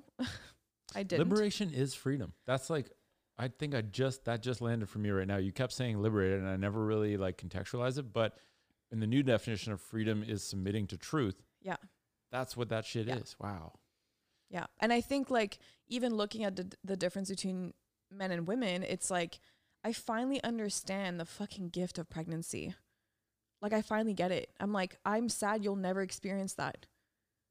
Like To me, yeah, like I just as I got men. to experience it with you. Yes, but all different and you'll have once you become when she's here, you're going to have a whole other initiation. I really feel this. You're going to have a whole other initiation I will not have Right. as a dad. So your initiation is until she comes into the world. My initiation Yes. begins after. I've heard that too. I've heard as much as I wish I could push a baby through my vagina, I, I I think you can do that part. Yes. I'll do the other part. Exactly. so I'm looking forward to seeing what that is Me too. for you, you know? And and I I just that's the beauty of being in a partnership is that I have a certain experience you will never be able to have and you're going to have a certain experience I will never be able to have. And I'm I yeah, now I'm like, "Oh, I get it." Like I I understand why I'm going through this and like why yeah, just the gift, the gift of being a woman. This came up in our little hike yesterday. One, it was just something I noticed, and I was trying. I was like struggling to figure out how to word it because I didn't want you to get, you know, upset or. Anyway, I just noticed this this trend where, Mhm. in the earlier stages of pregnancy, you would often say, "Well, I guess fuck, pregnancy does this. Pregnancy this. I Pregnancy." so that." upset. It was like, it was basically like you were, and it was very interesting because the minute you said, "Oh, it's because of pregnancy," Yeah. it negated any need to take Responsibility. Yeah, and I'm not saying I'm not saying I would have acted any different. I'm just as an observation. Mm-hmm. The minute you said, "Oh, it's because of pregnancy," Mm-hmm. there was no need to actually lean into it. And then as time went on, you stopped saying that and said, Yeah. "Shit, pregnancy is showing me this." Yeah. That's the difference. Pregnancy Yeah. caused this. No responsibility needed. Pregnancy is showing me this. Mm-hmm. Now I need to take ownership of this shit and figure out what's going on. And it was like total, total shit. I don't know when the inflection point was, but like I something was happened. Mid second trimester. I would say probably like right. I would. I don't remember exactly the weeks, but if I feel into it, it's probably like week 17, 18, like mid mid second trimester, probably. So it took me a while. It wasn't Because it's not completely untrue. Because pregnancy did actually create that. Yes, but here's what I've noticed that if you're a mom or you are currently pregnant or want to be pregnant or here's the unconventional aspect that I've witnessed in my own narrative through that time, okay? It's oh, this might trigger people, but whatever. Um Triggers are great. I noticed in that moment when I was saying, oh, it's because of pregnancy or whatever, or even at the beginning of my first trimester, pregnancy made me fucking entitled.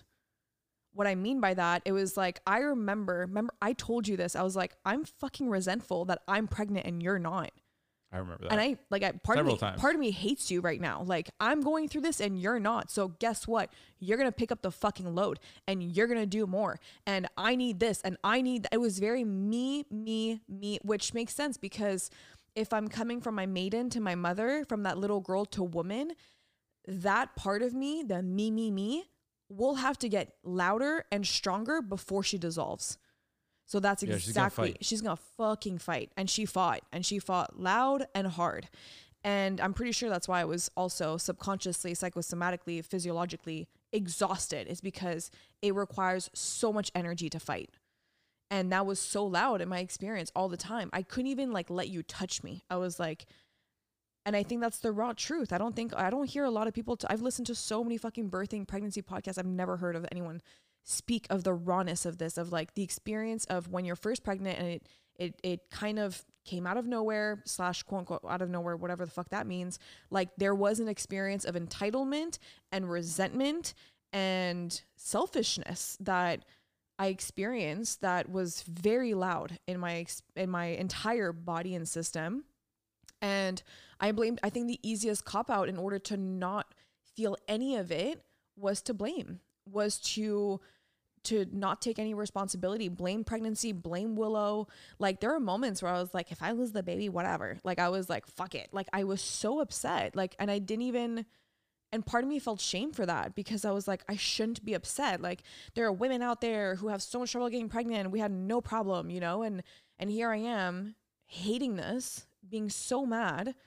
And I let that be my reality, especially because again, that's what's normalized online. Like you see everyone is just like it's it's people unfortunately biologically connect best, fastest, they think anyways, it's not truth, through complaints. Like the the more you complain, the Some people. some people, but uh, it's very normalized in our society. Like I agree. like oh my There's a lot to god, complain about also. there is fucking money, shit money broke everything. and people want to like be validated in their experience and so all i saw online were women kind of like um, making videos or reels or comedy skits about like their partners having an easy life because they're not pregnant and like their partners not understanding you know how exhausted you are like and like i saw comedy in it and i saw this connection that these women would have around their pregnancy and how hard it was and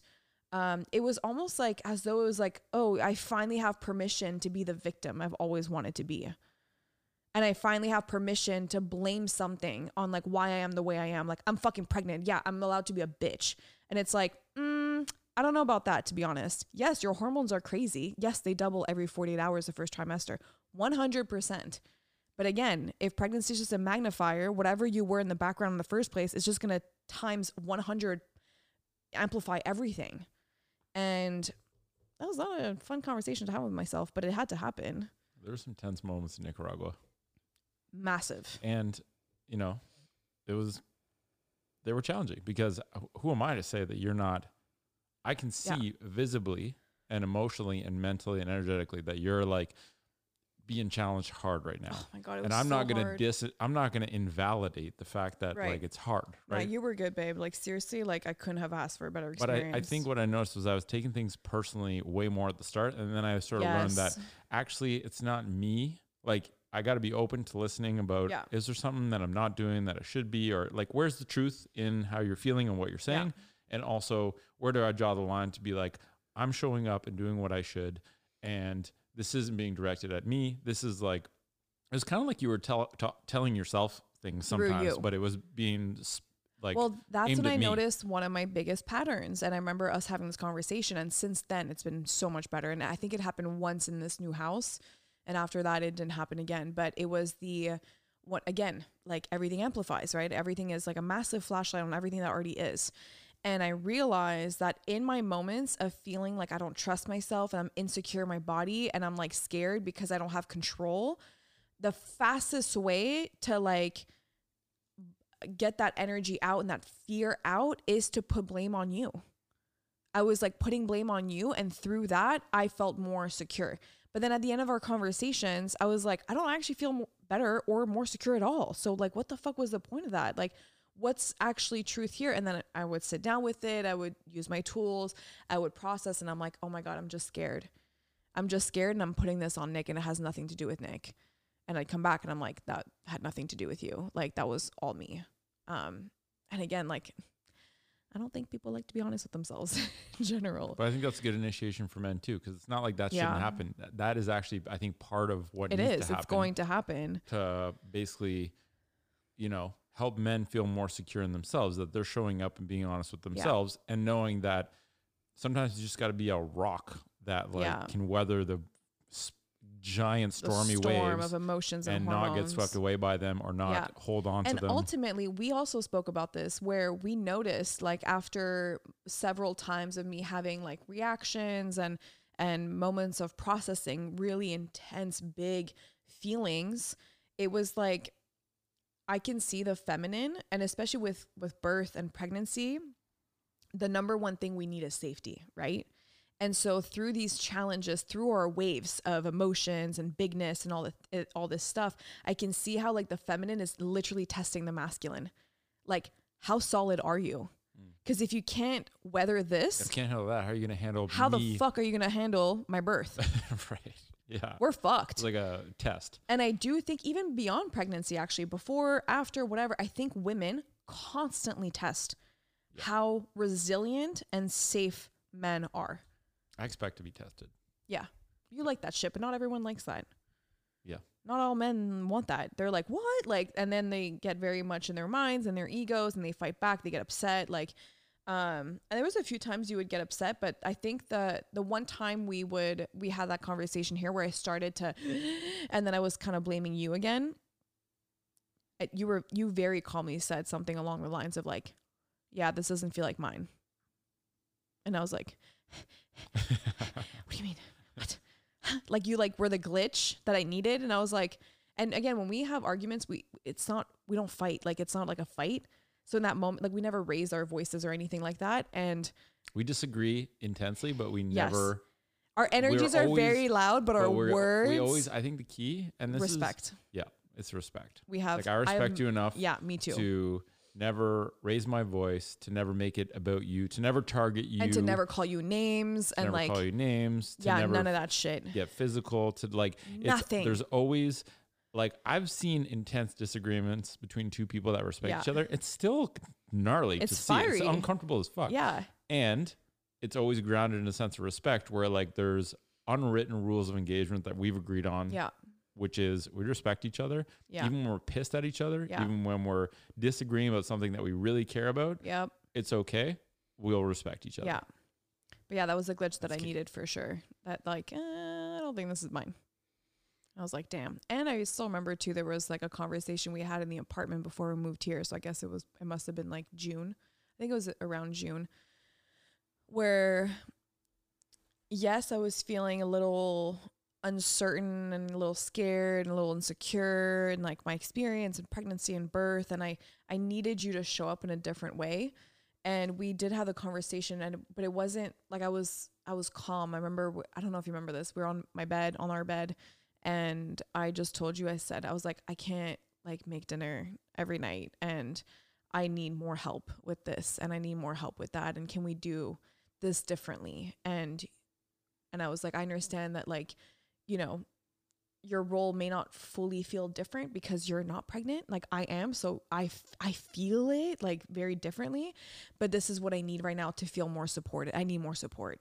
Um I, but it was from a grounded state. It wasn't like a freaking out state it was like hey I need this and you were like got it I heard it and you heard it and like since that moment I still remember like it was like you showed up differently um, in a way that you weren't resentful. You weren't doing it because you felt like you had to. It was like, oh, like something clicked. I don't know what it was. I don't know if we even like spoke about it afterwards, but I felt the difference in that moment. And I was like, that's why it matters how you show up in conversation. Like, and I realized that. Um, Because it all boils down to like me always trying to understand. It's just understanding each other. It's Yeah, like sometimes there's this big thing happening over here and this little subtle thing. And if you get Mhm. distracted by the big thing, you don't tune into the subtle thing, which is actually the message. yeah. And then the big things just keep happening because you never Right. actually tuned in and were able to parse. Like when I couldn't parse away like the loudness of what you were saying directed at me, Yeah. and I just got like tunnel vision for that. I never actually leaned into understanding like what is she trying to, what is here? Right. What is what is here for me? Because there's always something there for me. Sometimes it's not a Mhm. big thing, but there's always something there. And I think that's what's also important to realize, even with myself, because that was, I think, the shift of me moving on from the first half of my pregnancy to the second half of like blame, resentment, like bitterness to allowing and softer and more at ease with the experience was realizing that anytime I was complaining, there was a desire that was not being expressed. There was somewhere where I needed more help and I was I thought I, I couldn't ask for it basically. So I would complain of like, no, fuck it, I'll just do dinner, you know, or like, no, I'll just do this and no, no, no, no. like just like, oh, my day went by so fast. I feel like I have no time. Like complaints, complaints, complaints, complaints, complaints, and women fucking do that. we complain because we think we can't ask for what we want. Men do that too.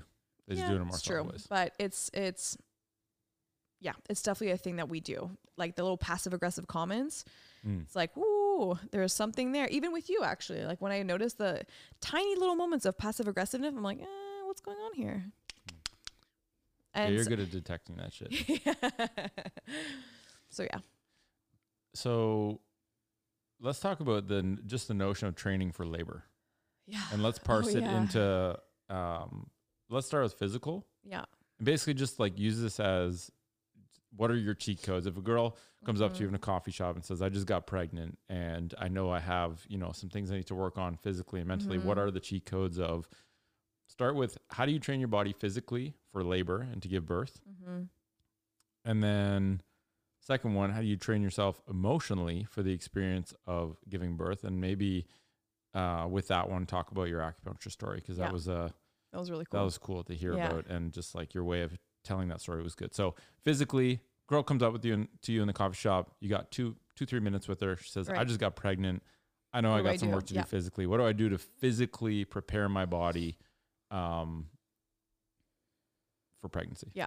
for labor. Um, and I feel like I can speak of this not only because I'm pregnant, but bec- because also I experienced different layer induces snoring next to me.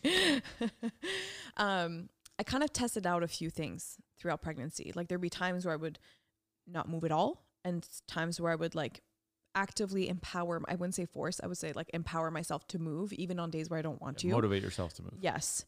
And uh, even with food and supplements and different things like that. So I, I tested out a few things. And every time it would just show up in either energy depletion or energy expansion. So I kind of like felt into that of like, what is supporting me, what's not. And I would test out, you know. So, anyways, And this is from your experience. It might not work for everyone, but you're also a human with human physiology, so Yeah. probably what you say can Yes. have value. For and I've others. I've actually spoken about it with a few other moms, and they're like, "Oh, totally agree. Like, yes, this makes sense. I had the same experience." Um, so a biggest thing that I notice is that in terms of uh insulin resistance, so your blood sugar levels. They're a lot more sensitive when you're pregnant. So, meaning I was able to have breakfast, uh, have a banana, and then have a croissant and like be totally chill throughout the day. When I got pregnant, carbs, I would feel carbs that much more. So I would crash a lot earlier throughout the day if I had carbs too early. Um, and bad carbs, basically. Like there'd be times, and of course, like on a physical level, if you're craving more carbs, it means it's your spleen. Again, from a traditional Chinese medicine standpoint, it's your spleen that needs a little bit more support in in the navigation of all the changes in your body. So again, if you go to acupuncture and you tell them what's going on, like I'm really craving a lot of carbs, they're gonna do the spleen points because it's supportive to that. So you're gonna crave less carbs. So um, just being more aware of your carb consumption and when. And the the flip side to this is making sure you eat a lot of fucking protein in the morning and throughout the day. Like protein will animal protein, good, healthy animal protein will save your ass. I've seen online women who are vegans during pregnancy. I don't know how that happens. It's not my experience, so I can't speak of it. But for me, it was like the days that I'm having a high pro like I'm talking like 30 grams of protein in the morning, which means like I'll have two, three duck eggs, which is like two chicken eggs in one. So technically I'm having like five, six eggs with a smoothie with collagen um or like bacon or whatever and like high protein breakfast saved my ass. My energy was sustainable throughout the whole day. I get like minor crashes here and there, like not crash, but like minor slowing down moments between like 3 and 5, but that's actually part of your circadian rhythm. Like that's what happens around 3 and 5. They call it like siesta. Like that's what happens. You need a nap. Um so it's not really out of norm. Again, it's just more felt. So high protein diet, also depends a lot on the one thing I noticed was sometimes if you had like a, a big emotional or or like work day, yeah. your I mean, it just makes sense. Like your your body's a battery. Yeah. You fill it up in the morning with carbs. It fills up real quick, and then it just empties right away because Yeah, quick burning fuel. It's a high high and then a low low. Whereas if you fill it up with uh, like almost like slow burning fuel, Yeah. like a one big dense log of wood, it's Yeah. gonna last all day. It's Yeah. not, you're not gonna have as big of an amplitude of like high high and low low. It's kind of more um, moderate Mm-hmm. Yeah. throughout the day. And again, like I think it's very interesting, but like I ate the same way before I got pregnant because that's how you balance hormones.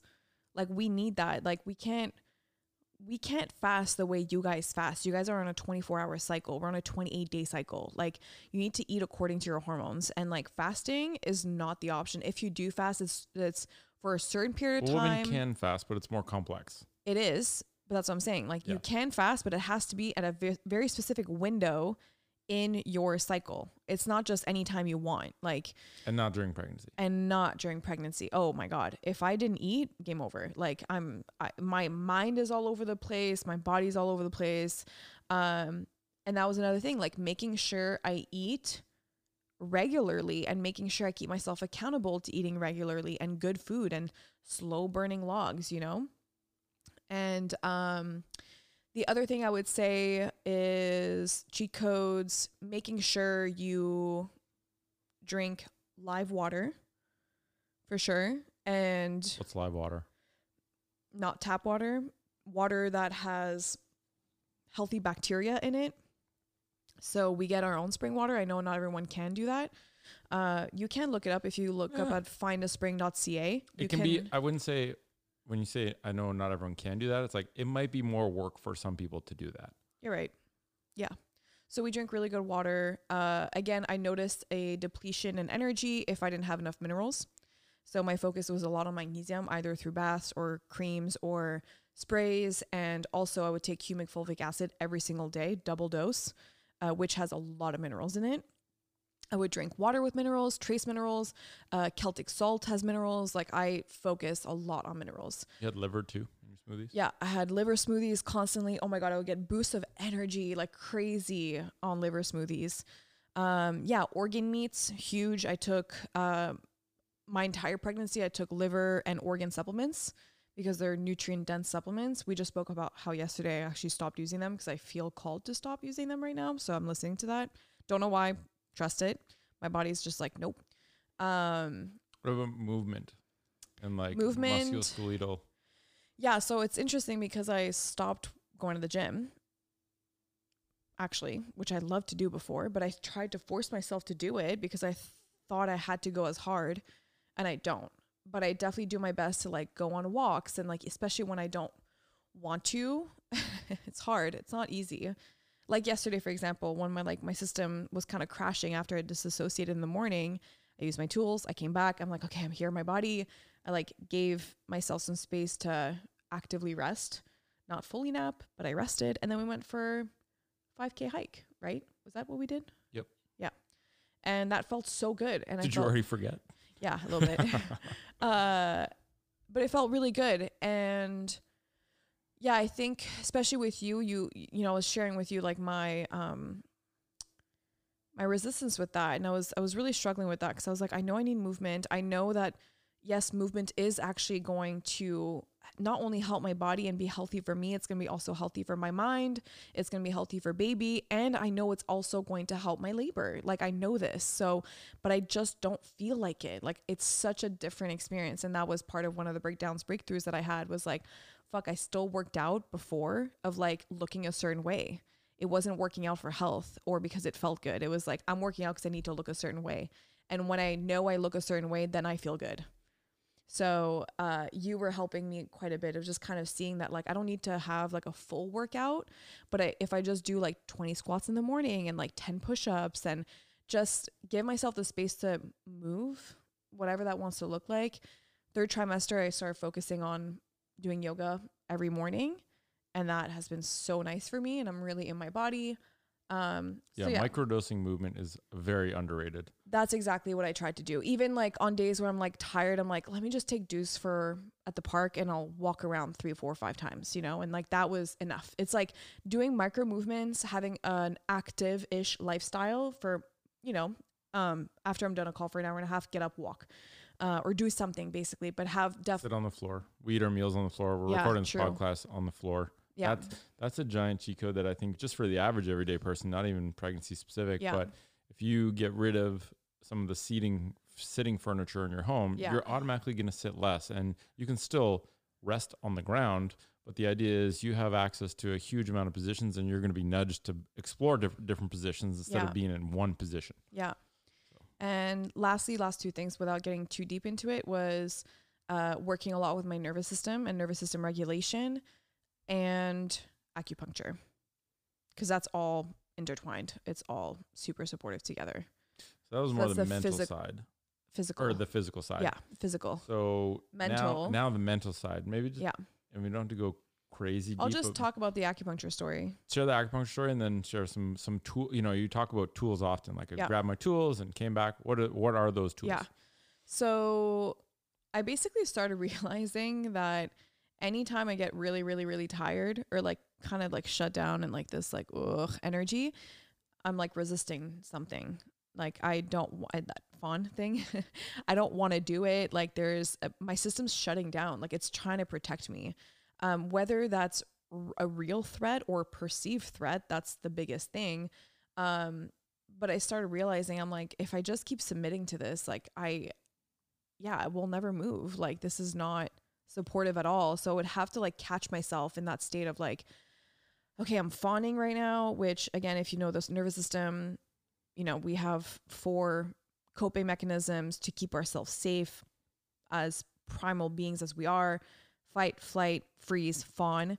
And the fawn is like, yeah, I don't need to get too much into detail about it. But, anyways, let me just talk about my acupuncture story. So, mentally, I started realizing, and I heard this a, a while ago, where the woman was saying the way that you live your life on a daily basis is basically going to be a huge reflection as to how you birth.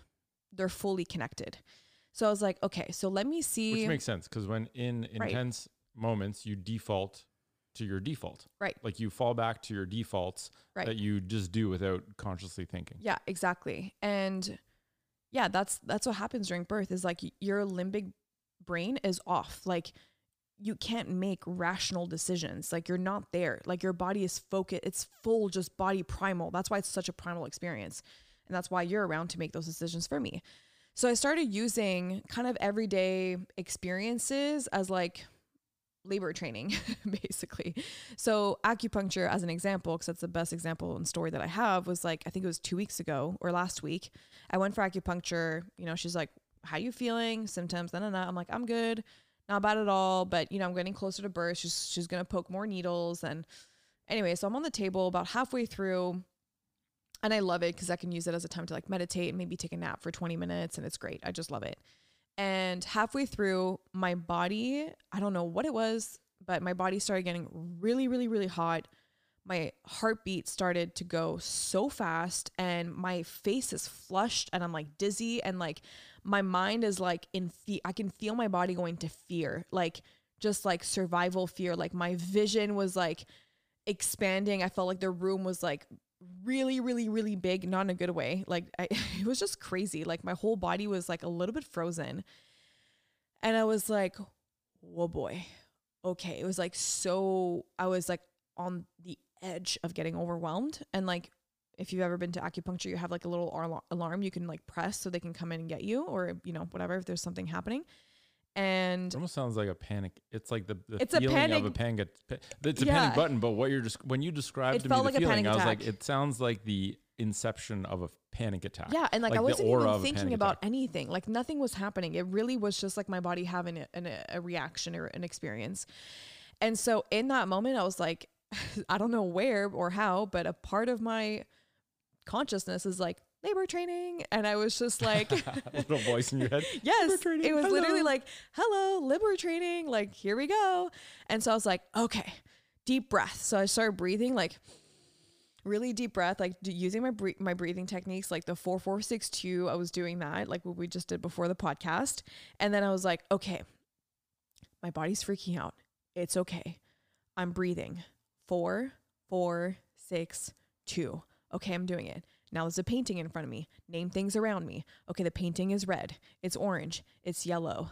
I have a little Buddha statue around me. Like, really just doing everything I can to come back in the present moment in my body and regulate my nervous system when I literally can't even use my hands because I'm full of needles and I can't move. I can't, like, I have no control. I could take the easy way out and press the button, but I don't. I'm like, nah, I'm going to use this to like really teach myself right no now. panic button when you're giving birth. Right. There is no panic button. So, like, what am I going to do right now? And I was just breathing and I was telling my body, I was like, I am safe.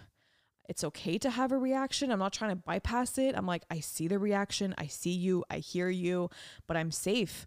This is good. I'm okay. I'm breathing. Look, body, we're good. Look at this beautiful painting. Look at these little statues. Like, we're okay. And sure enough, boom, gone.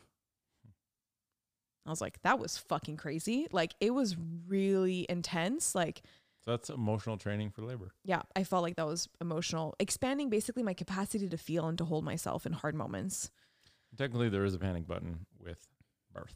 Yeah, we're not going to talk about it, not but yes. Um, yeah. So aside from specific instances like that, what can you know that same woman that comes up to you in the coffee shop says, "Hey, I know I need to prep physically. Thank you for telling me all those cheat codes.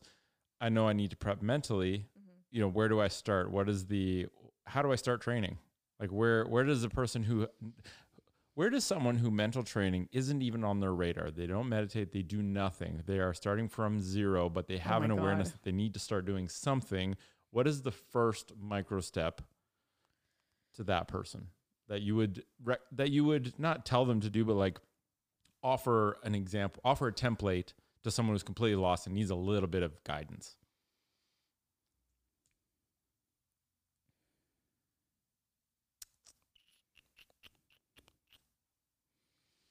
Cue elevator music. Yeah.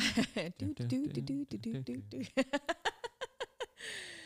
uh, I think actually I would say listen to Free Birth Society podcast Hmm. because birth Is and that what pregnancy. it's actually called? If you Yes. look that up, okay. Yes, Free Birth Society podcast uh, on Spotify and Apple. And And- if you want to be paid sats. Yes, hopefully it's Bitcoin. there. Um, but yes, is. It is. I listened to a few. Free Birth. And I got paid sats. Oh wow. Uh because pregnancy and birth is such a subconscious thing. We need our minds to really have hard evidence of what's possible for us. So the more stories you're able to have in your mind in your subconscious as to what's possible for you and how beautiful your experience can be and how amplifying it can be and how liberating it can be on so many layers you need to find evidence that's if it's available for you. And if you don't find that you're just going to result back to just listening to everyone and what they have to tell you about their experience which most of the time it's nothing good uh, unfortunately. So i think just through hearing the stories and just kind of like binging on those podcasts and those stories because it's just it's just it's literally a podcast full of stories there's no coincidence behind that it's like they made it that way because they know that that's what pregnant women mothers need is stories of other people's experiences and what they went through aka also why we're doing what we're doing on this podcast Yep. and Also, I lied. I looked it up. I listened to Free Birth podcasts on Fountain, but Free Birth Society is only on Spotify. Got it. Interesting. Didn't know that. Um yeah, so Story is the OG learning technology. It like is. humans learn through play and storytelling were the OG primal yes. most and I, I really think our hardware is still wired to learn from those two things more than anything else, more than textbooks, more than whatever. It's like hearing a story, playing and experiencing something firsthand, if you're really paying attention, those will yield the most potent insights. And Yeah. that's I think one of the advantages of the podcast medium is like we can we can not tell anyone what to do ever, but No. just share our stories and maybe Yeah. inspire people to explore different paths. And through those stories, like I when I was listening to a lot of them, like it's funny because I don't know, probably 2 months ago I felt called to stop listening to everything for some reason. Uh, and the more I did that, the more I started trusting myself and trusting my body, which was really cool. But before, when I was listening to a lot of stories about free births um, and women's experiences through wild pregnancies, I was like, oh my God, that's doable. Oh my God, that's doable. Like, I didn't know what was possible for me until I heard those stories. And yeah, mentally, like, we need that. You need that. So I would say to do that for sure. Cool. Great advice. And then that, Yeah. you know, through those podcasts, they'll talk about emotional training, physical training. Oh, they all the- talk about the things. everything. And I think like I guess the last piece I would kind of share is whatever you listen to, like take what resonates, leave the rest. Like don't get crazy psycho on all the little details. Like hear people's stories, the ones that you like relate to the most. So like meaning there's a bunch of stories on there like, you know, uh uh, a free birth after two C sections or whatever. I'm like, obviously, I don't relate to that, so I'm not going to listen to that, you know. But I'm hearing like, I'm seeing titles of like, her first birth was a free birth, and I'm like, oh, that's cool. Like, let me hear her experience because it's a first time mom. Like, I want to hear that. I want to relate to that. Uh, and then sometimes there'd be listening. I'd be listening to podcasts, and I'm just like, yeah, this is not what like my body was like. No, like I just didn't want to listen to it. It didn't feel like mine, and I I stopped and I just moved on to the next, and that was it. How cool is it that to take responsibility for the experience of birth, you have all of these people in this global infinite library of stories. You just have to find the right ones.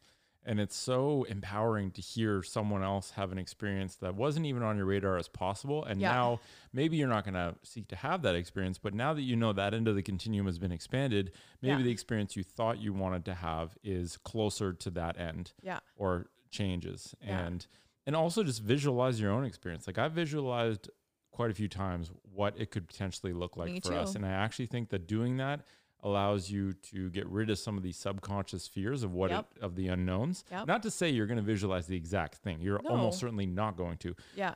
but the value in that is actually that you're you're like preparing your i think that's part of the mental training element is visualizing what if someone said what is your ideal birth experience Well, if we can't yeah. answer that start to think about we it We had to talk a lot about that and i constantly throughout the pregnancy would go back and think like and even like yesterday i did uh, i used christian hypnobirthing um app and they have like visualization exercises they have like affirmations they have meditations um they also have like a full program that i'm not a part of but um, and I like the Christian aspect because there's like God involved, which I very much relate to because I want to believe and choose to believe that God wants me to have the best experience and wants to make sure that, yeah, it's like my ideal birth. Like every morning I pray for that. I'm like, thank you, God, for showing me what I need to do and shift in order for me to have the best experience that I'm meant to have during this birth and um and thank you Willow for showing me like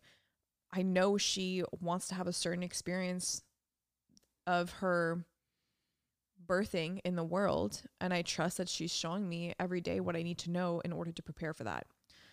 So, I think that's also very important for sure. Awesome. Yeah. I think that's good for today. Damn, that was long. That was hour 42. So, Wow. so that was our, uh, you know, the way we see it is we're going to do three, three episodes that are focused on birth. So this is our pre-birth episode. yeah. We'll record one after Willow is born to share the experience of birthing and That's how so that goes. exciting. It's very exciting. And then I think it would also be good to record one towards the end of the fourth trimester, to sort of share, you know, like even now you probably have preconceptions of what the fourth trimester could look like Yep. postpartum. And surely it's going to be different from what we expect. And Do you want to explain what the fourth trimester is? yeah, so I mean, people typically look at birth as you know, being pregnant is is chopped into the framework of three trimesters, 3 Uh-huh. chunks of time. But one period that people uh, perhaps under focus on is commonly called the fourth trimester, which is a three month period after birth. Um, so there's actually a book called The Fourth Trimester. I think it's by Kimberly Kimberly Ann Clark. Yeah. I think is her name. Yeah. Ruth loves her. Yeah. And I'm Um, sure Ruth is listening to this is- too. Shout out to you, Ruth. I know you're probably listening to this in your kitchen cooking a meal, so we She'll love be you. shocked when she hears this. Um, but I think what we'll do is on the next, on the one after Willow's birth, maybe we'll share a book list because I didn't probably would have been Yeah. better prepared for today. But Yeah. um, we'll have a list of books that we read and learned from and that we found value in. And Yeah. uh, Jim, if you're listening, thanks for all the book recommendations. Yeah. Um, so yeah, that was our pre-birth episode. Um, thanks for But yeah, the fourth trimester. oh yeah, fourth trimester. So, what is yeah, it? the it's three the- months after it's birth. the three months after birth. So the postpartum, the postpartum period immediately after birth, yeah. which also includes something that's commonly known as the sacred window, which is six weeks. out. the six weeks right after birth is Yeah. a very important, sacred, uh, impactful period for both the mother and the baby And father. and father, of course. Yeah. Um, but yeah, in the fourth trimester so far, I think the the theme I'm getting is that this is this is not something people talk about enough, and is actually critical for it, it's it is part of that's what they call the fourth trimester. It's part of the experience of pregnancy. Yeah. I think there's you know I think everyone's probably heard the the words postpartum depression, and I think that There's a lot of reasons why that happens. you know it's for a- sure. it- we're not going to pretend to know what those reasons are but i think just like the experience of pregnancy was different from your perception of it beforehand Yeah. i think i think we're going to have it's going to be i'm excited for it and i think we're going to learn a lot and maybe we can share the story so that others can have a new template for what postpartum can look like yeah. and not be nudged into believing the common cultural narrative of how it's done right now because that old world story i think is a shitty story yeah. and I don't think it actually aligns with natural biology. I think it's a phenomenon of unnatural culture that um, fosters that. Yeah. So anyway, we'll do one then. Uh, so we'll do one after birth. We'll do one uh, after towards the end of fourth trimester. Um, do you want to ask your? I'm not. I just asked a shitload of questions, so I'm not going Mhm. to ask you anymore. But do you want to ask me? You know, per our two question each thing at the end of the podcast. Is there anything you want to ask me before we sign off? Are you still annoyed? No, I'm not annoyed anymore.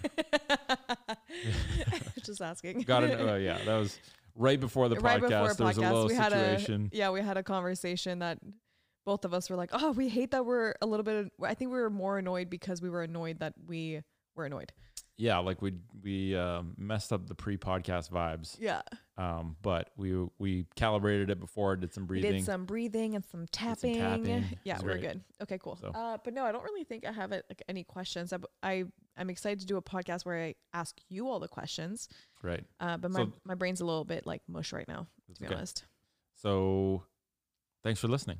If you're here, thanks for taking care of yourself. Remember, Spotify charges you each month. Fountain pays you Bitcoin to listen. So check this podcast out on Fountain. And if you enjoy the podcast, you can actually loop some of the Bitcoin you get paid back into, um, you know, express that this podcast is giving you value if you so feel. Uh, buy your shoes at solefreedom.ca. Leave so us you don't a fuck your feet up. Leave us a, oh, leave us a review where? Wherever you listen to Spotify or iTunes. Also leave us a review, but also buy your shoes at Sole Freedom. use the code Jedi Fam, one word. You get seven percent off, and five percent of what you spend supports the podcast. And yeah, next week Tasha's going to interview me about Bitcoin, why I care so much about it, and you know maybe some questions that you still have about it that you haven't asked me, Mm-hmm. um, or questions that you commonly receive from friends if Yeah. you're mentioning Bitcoin. And then I can also kind of share the work uh, that I'm doing as a Bitcoin consultant in the new year. And uh, that's it for this episode. We love you, We love y'all. y'all. Take care of y'all selves. no, that's too much. That's too much. Take care of yourselves. Abort, abort. Ciao for now. Bye. Thank you guys so much for being here, for listening to this really vulnerable episode. If you want to stay in touch with us in our journeys, make sure to go check out Jedi Fam on Spotify, Apple, Fountain, and stay in touch with me even through Instagram. I'm off right now, but I'll be back at the beginning of December 2023 with a brand new baby girl and hopefully as a changed woman. I'm very excited for it. All right, enjoy your gorgeous day wherever you're at. Thank you for being here. I love you. I see you. I hear you. And I can't wait to see what the future holds for all of us.